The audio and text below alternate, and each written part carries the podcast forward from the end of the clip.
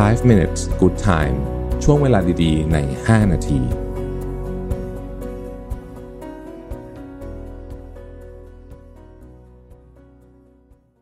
สวัสดีครับ 5 minutes นะครับ วันนี้บทความจาก Lucas Schwarzdecky นะฮะ ชื่อว่า 11 traits highly intelligent people share in common นะฮะ ลักษณะที่คนที่มีความเฉลียวฉลาดมาก ๆ นะครับ จะมีอยู่ด้วยกันนะฮะ ข้อที่หนึ่งนะครับ คือ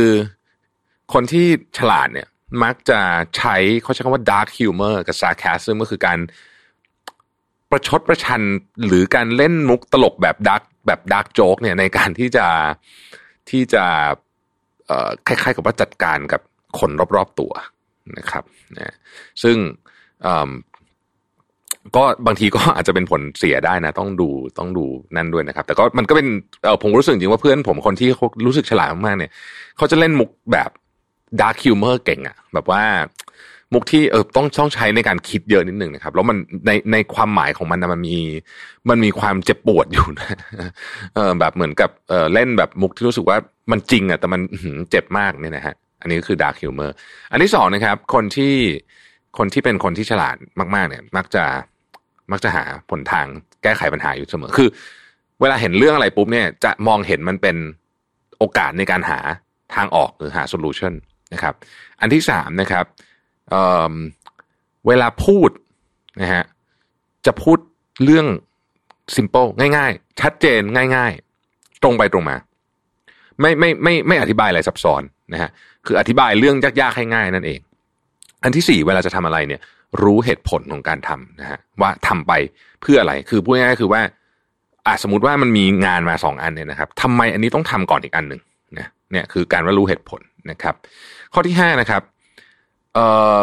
คนจำนวนมากเนี่ยนะฮะที่เป็นคน intelligent people เนี่ยมักจะมีช่วงเวลาที่ที่นอนดึกนะฮะนอนดึกนะครับ อยู่เหมือนกันนะฮะเอ่อข้อที่หกนะครับเขาเชื่อว่าการที่จะ เข้าไปแก้ปัญหา หรือว่าการที่จะการที่จะการที่จะจัดการเรื่องอะไรสักอย่างเนี่ย จุดเริ่มต้นเป็นเรื่องสำคัญนะครับนั่นหมายถึงว่าสมมติว่าเราจะรู้จักคนสักคนหนึ่งเนี่ยนะ first impression คือเรื่องสำคัญนะฮะนี่คือสิ่งที่คนฉลาดฉลาดมีร่วมกันนะฮะข้อที่เจ็ดนะครับ คนที่มีความฉลาดสูงสูงเนี่ยมีโอกาสเบิร์นเอาท์เป็นโรคซึมเศร้า แล้วก็มีโอกาสจะเป็นโรคเกี่ยวกับเอ่อจิตเอ่อเรียกว่าเป็นโรคเกี่ยวกับทางจิตวิทยาทั้งหลายเนี่ยนะที่แบบ เป็นโรคทางจิตเนี่ยมีโอกาสเยอะ เพราะว่าหลายคนนะฮะมีความเชื่อสูงมากนะครับแล้วบางคนก็มีแบบมีเป้าหมายสูงมากๆเนี่ยแล้วพอไม่ได้ปุ๊บเนี่ยมันทับถมกันเป็นความเครียดนะครับ ก็ทำให้บางทีจัดการกับความรู้สึกนี้ไม่ได้เหมือนกันนะครับ ข้อที่แปดนะฮะคนที่ฉลาดฉลาดเนี่ยมักจะจัดลำดับความสำคัญจากตัวงานไม่ใช่ความรู้สึก ของเขากับงานนั้นหมายถึงว่าจัดลำดับความสำคัญจากด้วยเหตุด้วยผลมากๆ ไม่ไม่ไม่ใช้อารมณ์เข้ามาจัดลำดับความสำคัญของงานนะครับ ข้อที่เก้านะครับอ๋ออันนี้ผมเห็นเยอะมากเลย คนที่ฉลาดฉลาดเนี่ยจะมี obsession หรือมีแบบมีความลุ่มหลงกับอะไรบางอย่างมาก ๆ เลย สามารถที่จะทำเรื่องนี้ได้เป็นแบบเป็นพันๆชั่วโมงเลยนะฮะเอ่อก็คือแล้วแล้วเวลาทำก็คือเหมือนกับทำแบบนั่งทำครึ่งวันไม่ลุกไปไหนเลยได้เนี่ยนะฮะ ข้อที่สิบฮะคนที่ฉลาดมาก ๆ มักจะมีสิ่งที่เขาเรียกว่าช่องทางของความคิดสร้างสรรค์ creative outlet นะครับไม่ว่าจะเป็นบางคนเล่นดนตรี บางคนวาดรูป บางคนทำงานดีไซน์ บางคนเขียน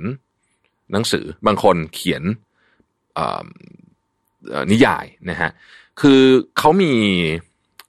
เขามีมุมมองกับโลกอะไรบางอย่าง มีความเชื่ออะไรบางอย่าง แล้วก็ต้องการพื้นที่สำหรับที่จะแสดง นะครับ แล้วข้อที่สิบเอ็ดแน่นอนนะฮะในงานที่เขาทำเนี่ย คนที่เฉลียวฉลาดมากๆ จะมีจะมีความสำเร็จในงานของในฟิลของตัวเองนะครับ จะมีความสำเร็จในฟิลของตัวเอง เพราะว่าเพราะว่าข้ออื่นมารวมกันก็จะเป็นอันนี้นี่เองนะครับ ขอบคุณที่ติดตาม 5 minutes นะครับ เราพบกันใหม่พรุ่งนี้ สวัสดีครับ 5 minutes good time ช่วงเวลาดีๆ ใน 5 นาที